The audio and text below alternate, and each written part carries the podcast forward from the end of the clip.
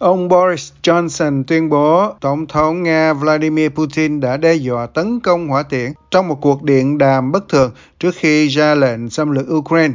Ông Johnson lúc đó là thủ tướng nói rằng ông Putin đã nói với ông rằng cuộc tấn công sẽ chỉ diễn ra trong một phút, sau khi ông Johnson cảnh báo rằng cuộc xâm lược của Nga và Ukraine sẽ là một thảm họa. Có lúc ông ấy đe dọa tôi và nói, bạn biết đấy, Boris, tôi không muốn làm bạn bị thương, nhưng với một hỏa tiễn sẽ chỉ mất có một phút hoặc đại loại là như thế, bạn biết không? Nhưng tôi nghĩ từ giọng điệu rất thoải mái mà ông ấy sử dụng thì ông ấy chỉ đang đùa với những nỗ lực của tôi để thuyết phục ông ấy đàm phán. Ông ấy nói, Boris, bạn nói rằng Ukraine sẽ không sớm gia nhập NATO. Ông ấy nói bằng tiếng Anh, gia nhập sớm là gì?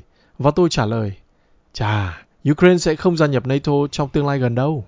Phát biểu của cựu Thủ tướng Anh xuất hiện trong một bộ phim tài liệu của đài BBC về sự tương tác của ông Putin với các nhà lãnh đạo trên thế giới.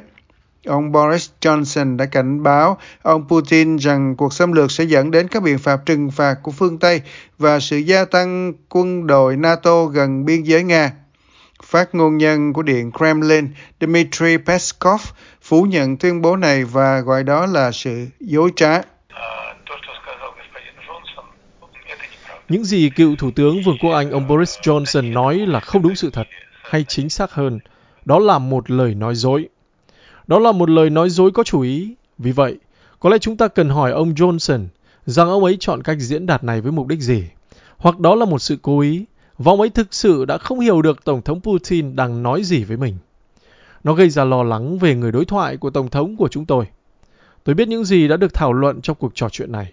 Tôi xin chính thức nhắc lại rằng đó là một lời nói dối.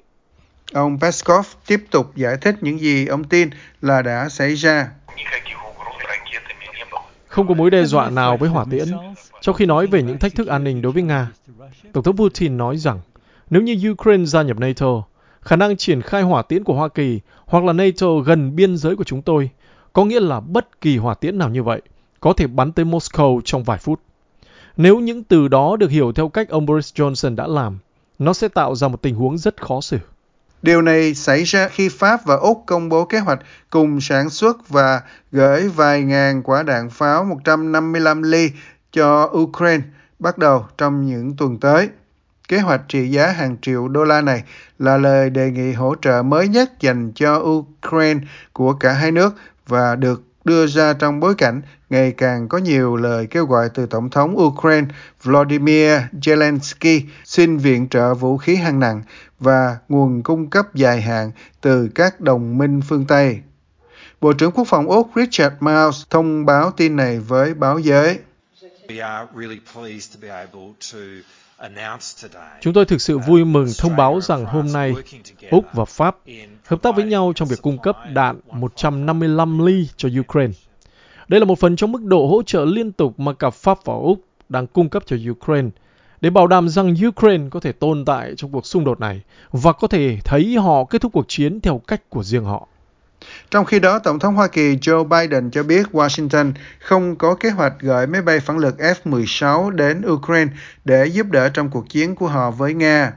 Tổng thống Pháp Emmanuel Macron thì nói rằng ông sẽ cân nhắc gửi máy bay chiến đấu tới Ukraine, nhưng vẫn chưa nhận được yêu cầu chính thức nào từ Kiev. Nó phụ thuộc vào các yêu cầu được đưa ra chứ không phải là những tin đồn lan truyền xung quanh. Vẫn chưa có yêu cầu từ Kiev, nhưng mỗi khi chúng tôi nhận được những yêu cầu này, chúng tôi sẽ xem xét chúng và xem xét những gì chúng tôi nghĩ là có thể hữu ích, những gì chúng tôi có thể làm và trong một khung thời gian. Điều quan trọng là phải bảo đảm rằng chuyện đó sẽ không dẫn đến leo thang chiến tranh, để các thiết bị mà chúng tôi cung cấp sẽ không được sử dụng để tấn công vào lãnh thổ Nga, mà chỉ để giúp ích cho nỗ lực của Ukraine bảo vệ lãnh thổ của họ. Điều kiện thứ ba là những chuyển giao này không được làm suy yếu khả năng của quân đội Pháp. Trong khi đó, Tổng thư ký NATO Jens Stoltenberg đã kêu gọi Hàn Quốc hỗ trợ quân sự trực tiếp cho Ukraine, nói rằng Kiev đang cần vũ khí khẩn cấp để chống lại cuộc xâm lăng kéo dài của Nga.